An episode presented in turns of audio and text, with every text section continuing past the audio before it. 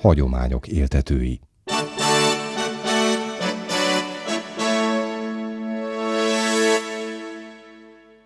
Köszöntöm a kedves hallgatókat, Szerdahelyi Csongor vagyok, Varga Kapisztrán atyával, Esztergomi házfőnökkel és a gimnázium lelki igazgatójával, az Esztergomi ősi Ferences templomnak a kriptájában vagyunk, hogy szóljunk azokról a ferencesekről, akik itt várják a föltámadást, életüket a lelkipásztori és a tanári munkának áldozták. Ha szabad, akkor előtte egy pár szót arról, hogy hogy is néz ki ez a kripta. Mert ez egy olyan romantikus dolog szokott mindenkinek lenni, hogy egy kripta, és hát hogy ott akkor abban mi van, vagy hogy van.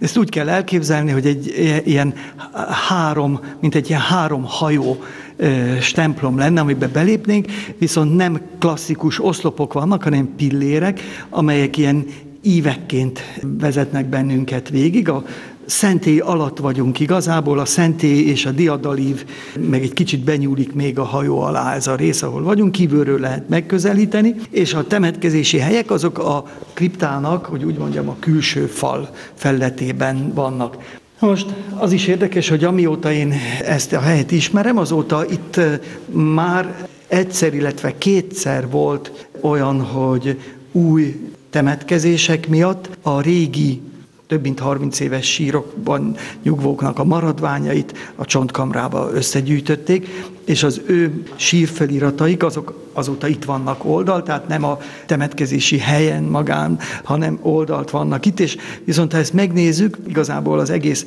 magyar rendtörténet úgy 1950-től, vagy kicsit korábbtól itt van. Közdjük rögtön az elsővel. Lutovics Kolosatyával. Provinciálisa volt a Kapisztrán rendtartománynak a rendek feloszlatásakor, és hát említsük meg, nem akkor hangzik el a műsor, de amikor beszélgetünk, az pont az évfordulója annak, hogy 70 éve zavarták szét a kommunisták a szerzetes rendeket. Így van, és talán még hadd említsem meg azt is, hogy majdnem az átellenben lévő oldalon, majdnem szembe vele, ott van Burka Kelemen atya, szintén, aki a Mariánus rendtartománynak volt ebben az időben a tartományfőnöke. És hát a két tartományfőnök azért különböző utat, vagy utakat választott. Luptovics Kolosatya volt az, aki egy egész éjszakán átsétált a Margit körüti rendháznak a folyosóján, rótta les föl, hogy mit döntsön, hogy elvállalja-e korlátozásokkal, tehát az, hogy 70 rendtag működjön a 330-ból, és hogy így aztán ilyen módon a kommunizmus alatt működjön a rend, és reggelre aztán ő elvállalta, úgy döntött, hogy elvállalja. Ugye itt, aki szintén itt nyugszik a kriptában, Csontos Oszkár atya, ő volt akkor a provinciai titkár, és őnek is ebben nagy szerepe volt, és hát tulajdonképpen itt, aki sugott még, az a Balok Páter volt, aki ugye abban az időben hát ezt mondják, hogy az elhagyott javaknak a kormány biztosa volt, ez biztos, de hogy azt mondják róla, hogy nagyon félt, hogy ugye őnek is állítólag csúran cseppent egy-két elhagyott jav, amit a Margit körúton őrzött, vagy őriztek, és akkor attól félt, hogy mi lesz, a Margit körúti rendházat is feloszlatják, és akkor súgott Rákosinak is, hogy a ferencesek azok a proletár rend, és hát az imperializmus idejéig voltak iskoláik, és ez aztán a tárgyalásoknak a jegyzőkönyvben elő is kerül, hogy azt mondja Rákos, hogy hát akkor az imperialisták elnyomták őket, akkor mi segítsünk. Aztán Kolos atyanak is, illetve Oszkár atyának is súgott a Balog Páter, hogy vállalják el mert ez nem egy rövid távú dolog lesz. De hát így, így tulajdonképpen így született meg ez a dolog, hogy ugye a Kapisztrán rendtartomány elvállalta a két iskolát, és azzal eredetileg más volt a szándék, hogy Esztergomot a mariánusok viszik tovább, és akkor a Szentendrét megkapják a kapisztránusok. De a mariánusok nem vállalták, ugye ők úgy gondolták, és itt Burka Kelemen atya volt, hogy a provinciális akkor, azt gondolta, hogy nem kollaborál, hogy úgy mondjam, a kommunistákkal. Googolva is kibírjuk. Igen, amíg Mincenti Bíbor, mert mi Mincenti Bíborossal tartunk, és mi googolva is kibírjuk a kommunizmust. Hát aztán akkor találkoztak, és akkor azt mondta valamelyikük, nem tudom, hogy melyikük mondta a másiknak, hogy hát provinciális, hogyha úgy döntött, hogy egyszerre húzatja ki az összes fogát, én meg, hogy apránként. És hát tulajdonképpen ez egy nagyon heroikus gesztus lehetett talán a Mariánus provincia vezetése részéről, Valójában azonban úgy tűnik, hogy az idő mégiscsak Koloshatyáikat igazolta. A tartományt, amely nem volt tanítórend, nem voltak pedagógusaik, és mégis belevágtak, mert a fönnmaradásnak az áloga ez volt. Így van, és tulajdonképpen nagyon sokat számított az a folyamatosság, amit ekkor a, a rendnek a folyamatos létezése jelenthetett. Az egész magyar egyháznak, mert hát kis szemnáriumként is működött, több mint 500 papot igen. adott az évtizedek igen, folyamán igen, ez az igen, alma máter. Igen.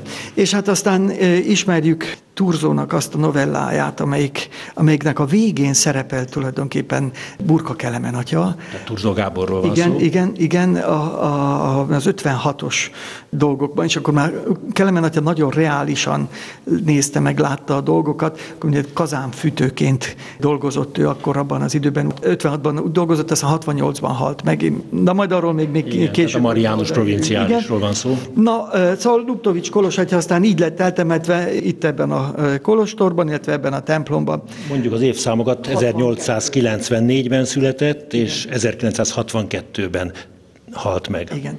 És a következő, akit fölötte látunk, Illés testvér, ő egy mariánus testvér volt, és ő nem volt pap, ellenben vegytant tanította a Ludovika Akadémián. És ő azok közé tartozik, akik úgy léptek be a rendbe, hogy az első világháború utáni időben. Többen voltak ilyenek, ő, ő volt az egyik, őnek egy kísérlet során az egy robbanás kivitte az egyik szemét, ilyen üvegszeme volt, meg talán azért is volt szakálas is, hogy azokat a sérüléseket takarja, régi tablókon lehet látni. Molnár István Fráter Illés. Igen, és még szerzetesként is visszahívták tanítani oda, mármint a Ludovikára, és öreg diákoktól, tényleg öreg diákoktól, akik lehet, hogy már nem is élnek, azoktól hallottam kedves történetet. Ugye hát nyolc osztályos gimnázium volt ez, tehát akkor jöttek a tíz éves gyerekek, és előfordult még olyannal, hogy, hogy éjszaka bepisilt. bepisilt. És hát Illés testvérnek volt a feladata az, hogy végigjárta a hálókat és a veszélyeztetetteket megfelelő időben fölébresztette és kikísérte, hogy most akkor itt az ideje annak, hogy pisiljenek, aztán volt, hogy elkésett, és már csak a térképet látta, és akkor mondta, hogy jaj, jaj, jaj, elkéstem. Kis Lajos atya, ő 2001-ben halt meg, ő nem élt a rendi kereten belül, hanem már idős korába került, hogy úgy mondjam, ide, mint szociális otthonba, és igazából az utolsó pár évét töltötte. Itt annál többet tudok azonban István atyáról, Bozóki Istvánról, aki 2002-ben halt meg. Én nekem a párhuzamos osztály, osztályfőnöke és prefektusa volt, harmadik, els, másodiktól negyedikig, és Hát szerintem öreg diákoknak, meg ilyeneknek a visszaemlékezéseiben lehet sokat hallani róla. Hát aki meglátta, az csak úgy, úgy szokta emlegetni, hogy a, a kövér barát. Uh-huh. Tehát, hogy egy olyan... Egy testesebb, egy testesebb volt. ember volt, azzal együtt, hogy cigarettázott is, és árva gyerekként nőtt itt föl Esztergomba, a szatmári nővéreknek a, az árva házából került aztán ki. Hihetetlen jó, humorú ember volt, visszaemlékezve ezekre az idejére, amikor például a temető mellett mentünk el, akkor mindig csendre intett bennünket, azt mondta, hogy kisfiacskán, csendbe legyetek. De miért legyünk csendbe, István, hogy itt fekszik Szerafina anya, aki az én nevelőm volt, föl ne ébredjen, mert két nagy fülest kapok tőle. Hát az irgalmas nővértől. Igen, tehát, hogy, hogy és, de, de, de, de, hogy de nem volt olyan dolog, amivel ne tudott volna valamit tréfát csinálni. Ő egy, aztán utána fizikai munkás volt, meg határőr, ő később lépett be a rendőr, már felosztatás utáni időkben, Igen. tehát ő 50 után lépett be, uh-huh. és akkor, kisacskám, akkor dobbanthattam volna, amikor akarok nyakamban a, géptár, vagy a dobtáras géppisztoly mondta, hogy mint ugye határőr volt a nyugati határon. Aztán azok közé tartozik, akik felnőtt fejjel végezték el az egyetemet. Uh-huh. Szegedre járt le, történelmi szakot végzett, és hát rengeteg osztálynak volt osztályfőnöke, vagy prefektusa legalább hatnak. És egy, egy ilyen nagyon vidám, jókedélyű, szeretetre méltó testvér volt. Akiket itt látunk, Tivadar testvér 900-tól 1965-ig értő kint dolgozott a kertbe, itt a Szigeti sportpályánk mellett volt egy nagy kert, és akkor ő ott kertészként dolgozott, fölötte pedig Rukavina József atya van, 1879-től 1965-ig élt.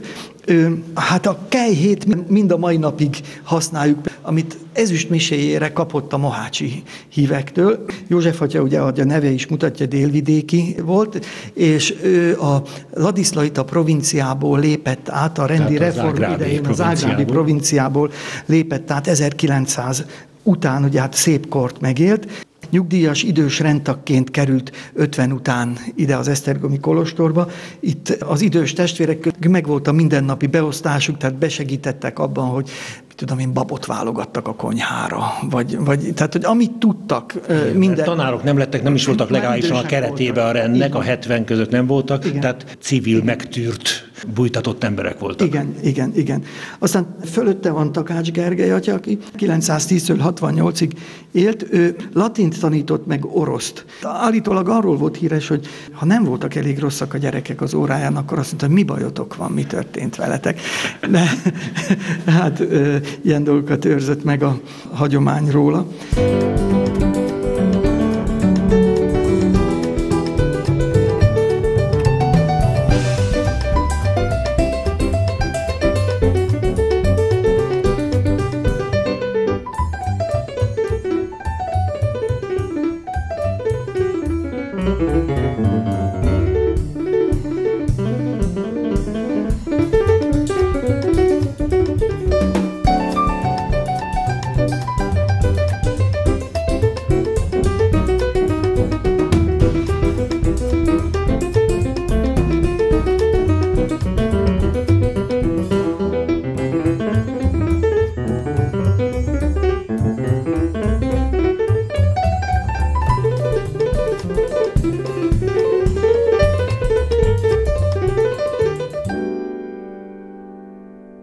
Következő Bata István Boldizsár testvér 2001-ben halt meg, és 1911-ben született Csantavéren.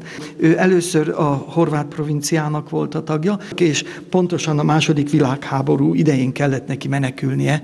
Onnét, ő hosszú ideig dolgozott a Varasdi gimnáziumban karbantartóként, és azután menekülnie kellett, és a Margit körülti rendházban volt ő karbantartó, amikor 1950 valahányban ide hívták, hogy jöjjön már segítsen a nyári meszelésekben, meg tennivalókban, és akkor 1950 valahánytól itt ragadt e, élete végéig. Én szerintem ez az ember, hát hogyha mondjuk a 18. században Angliában születik, ő bele akadémikus lesz. Olyan koponya volt? Igen, tehát és olyan, olyan gyakorlati érzéke volt. Oké, okay, megterveztek, mit például a fűtést. Hát például azt képzeljük el, hogy két darab 40 köbméteres gázolajos tartályt hegesztett egyedül SK.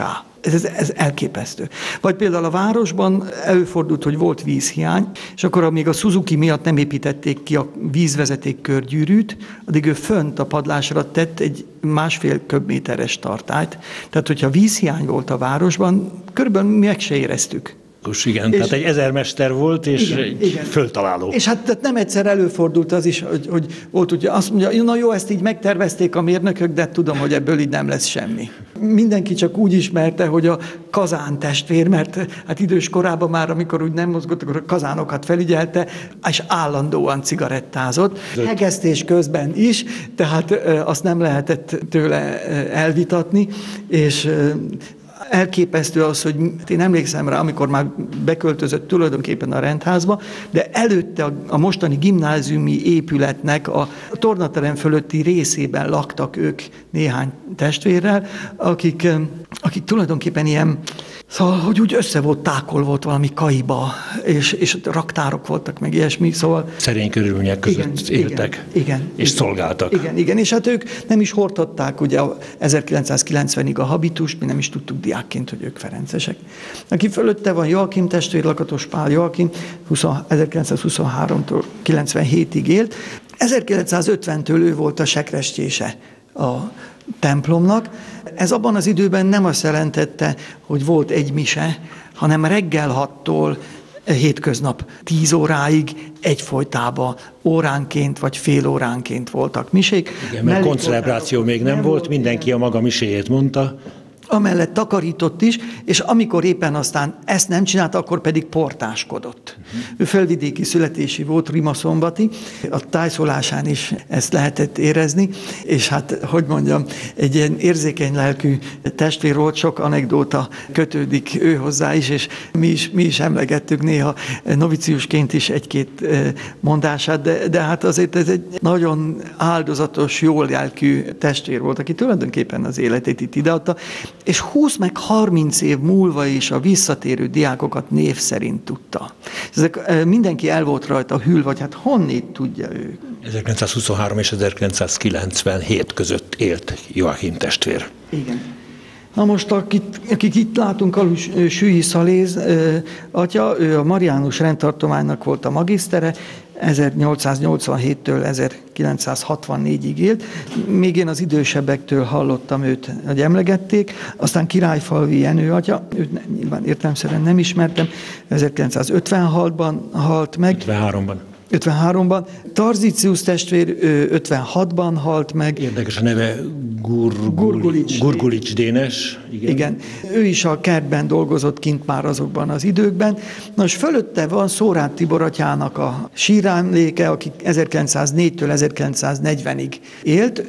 Mariánus volt, és itt Hát ugye látjuk, hogy ez egy 36 eh, év, tulajdonképpen eh, élete virágjában vagy eredetejében halt meg, nem is akárhogy. Ő tanított itt, prefektus volt, illetve a cserkész csapatnak volt a vezetője. Van még egy, láttam egy olyan képet, amin a Bécsi döntés helyszíneit a biciklis, cser, biciklikvel látogatják meg a cserkészek, a miénk, és akkor itt indulás előtt készült az udvaron a fölvétel, az ő vezetésével mentek. Most ő pedig a szószéken prédikálás közben lett rossz rosszul, és utána halt meg. De hogy, hogy közvetlenül Mint Prohászkaut akár. Igen. Fölötte Virág Benedek Rajmund atya, 1881-től 45-ig élt. Ki is van írva, hogy 37 éven át hittanár, és 14 éven át a szegények gondozója volt. Itt a szegényházi kápolna tulajdonképpen, ami a kerektemplom közelében van, azon a helyen dolgozott ő, meg tevékenykedett tényleg a városi szegényeknek az érdekében.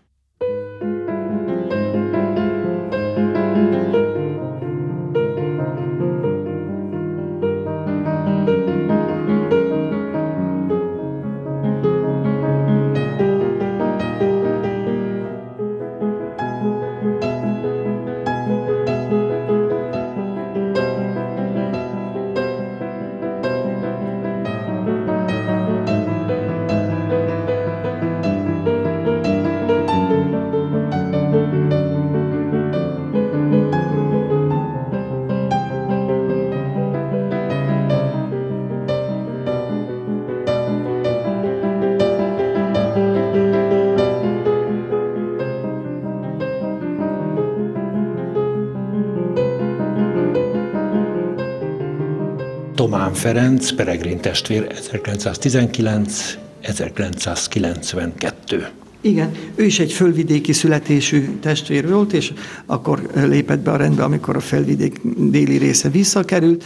Ő volt az iskolának a pedellusa, és óriási történetek fűződnek az ő nevéhez is, hihetetlen eh, anekdóták, és szóval azért az a pedellus, tehát az, az, az nem is tudjuk elképzelni, hogy mit tehát nyilván nem az iskola titkár volt, de egy olyan, tehát aki csöngetett időkben felügyelt bizonyos dolgokra, rendben tartott könyvtárt, tanárit, és, és más egyéb ilyesmit. Talán egy dolgot említek meg róla, hogy, hogy 92-ben pont akkor, de hogy, de hogy abban az idő napszakban halt meg, akkor 92-ben Mincenti Bíboros újratelemetése volt itt, és akkor a Mincentivel kapcsolatos tanulmányi versenynek a díjkiosztása az itt volt az udvarunkon, és amikor Antal József itt volt, és mondta éppen az ünnepi beszédet, akkor halt meg ő közben a szobájában haldoklott.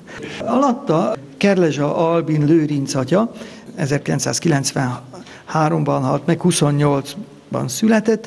Ő Miroslav Klezsa, Nobel-díjas írónak az unokaöccse, illetve hát a nevelőszülei voltak a Kerlezsá, Kerlezsa bácsiék, ő így magyarosította Kerlezsára. Ő is a második világháború alatt kellett, hogy meneküljön az akkori Horvátországból, illetve Jugoszláviából, de úgy jött, hogy ő egy szót nem tudott aztán magyarul. Ez úgy mindvégig érződött rajta. Orosz tanított azután itt az iskolában, illetve 90 után már azt mondogatta, hogy nem tanított. nem azért, hanem azért mondta, hogy letagadja. Különben nem vette valahogy olyan komolyan, vagy véresen komolyan. Amellett egyébként fotószakkört vezetett, fantasztikusan kidolgozott fényképei voltak, és például az iskolai színjátszáshoz a díszleteket festette hihetetlen. Tehát művészi vénája volt. Igen, igen, és egyébként még tudott orgonálni is. Ezek néha kiderültek, például a karácsonyi vacsorákkor, vagy ebédekkor, amikor orgonán játszottunk, aztán, vagy villanyorgonán, vagy harmóniumon. Fönt a 10-es, 20-as években meghalt testvérek vannak, körülöttük talán Tokai Piusz atyát emelném ki, aki a, a Mariana provinciának a megújulásában játszott jelentős szerepet, annak a reformnak a, a keretében, ami a, a Mariánusok Malackai rendházából, ez ma Szlovákiában van, indult ki. A következő... Magnus testvér. Így van. Van egy likőr is elnevezve róla. Igen, igen, igen. Mócsány Péter Magnus testvérő, Palócia szülötte, és ha jól emlékszem, Rimóci szülött volt, és cipész volt. És óriási volt, mert a cipő talpa kopásából olyan jellemrajzot tudott adni, tehát, mint aki a tenyérből igen, tudnak, vagy a igen, betűkből, igen, a grafológus, igen, ő igen. a cipőből? A cipőből, hogy ki, tehát, hogy, és valóban, hát az ki hogyan jár, annak megfelelően kopik, vagy formálódik, vagy deformálódik a, a cipő. Nekem hát még... Kitalált, hogy miben sántikál az illető. Is lehet mondani, de nekem még van egy sarum, amit ő készített tiszta bőrből, abban nincsen egy, tehát abból még a szögek is fából vannak, tehát hogy ez egy fantasztikus, hogy, hogy, hogy, hogy értett bele, és akkor az, abban az időben, amíg ő élt, minden novici Magnusnak a, a belépéskor, akkor kapott egy ilyen klasszikus Magnus féle sarut. 906 és 992 között Igen. élt. Ugyancsak akkor halt meg Géza atya is, Veres János Géza, börtönviselt hitvalló, ugye gondolom, hogy számos műsorban került elő Igen, a neve. a 60 kolostornak volt lakója, amikor a... Amikor a 60 lázadás volt. És aztán ugye a halálra ítélése után 56-ban mégiscsak kiszabadult, és akkor egészen az 50-es évek végéig dolgozott fizikai munkásként Kerubinatyával, aki szintén itt van eltemetve, és akkor utána szóltak neki, hogy hát szükség lenne Esztergomban tanárra, meg prefektusra, és akkor visszajött, visszaengedték a börtön ellenére, és akkor ő földrajz és pszichológia szakot végzett, szintén Szegeden. És felnőtt fejjel. Felnőtt fejjel, bizony, hát ugye 19-ben született, ezekben az időkben már 40 éven bőven fölül volt, tehát hihetetlen áldozat, amit hozott, és utána pedig, hát az, a, az az öröm is érte már, hogy akkor, amikor már nyugdíjas lett, akkor visszakerült Gyöngyösre. Ez már 90, igen, a rendszerváltozás után. Van, és akkor ott kapott ő aztán agyvérzést, és jól emlékszem rá, hogy így minden szentek napja táján halt meg, és tehát azt kérte, azért tudom ilyen pontosan, mert az akkori osztályomban volt egy fiú, akinek az apjának volt ő osztályfőnöke, és akkor ilyen családi kapcsolat volt közte, és nagyon szeretett a fiú. Lejárt hozzá, és segített neki, amit kell, mit tudom én, mindenben ellátta magát, de ilyen, hogy mivel szélütését, tehát manzsetta, ing újat begombolni, vagy ilyesmi, az nehezen mennek, és akkor, mint tudom, ilyenbe besegített. És akkor le, abban akkor halt meg Gergely atya, Szita Gergely, és akkor még aznap lekísértette magát a kriptába. Mindenkit. Hát akkor már itt bőven voltak olyanok, akiket ő ismert, és akkor úgy mindenkitől, mindenkiért imádkozott, és akkor akikkel meg találkozott, bocsánatot kért, és én fönt voltam éppen stúdiumon a gyerekekkel, amikor megszólalt a konvencsengő, hát az rendkívül időben csak olyankor szólal meg, amikor valaki meghalt, és akkor kiderült, hogy Géza atya szépen ott miután így mindenkitől elbúcsúzott, mindenkiért imádkozott, akikkel ő itt volt együtt, szépen Nagyon-nagyon szép halál. Igen.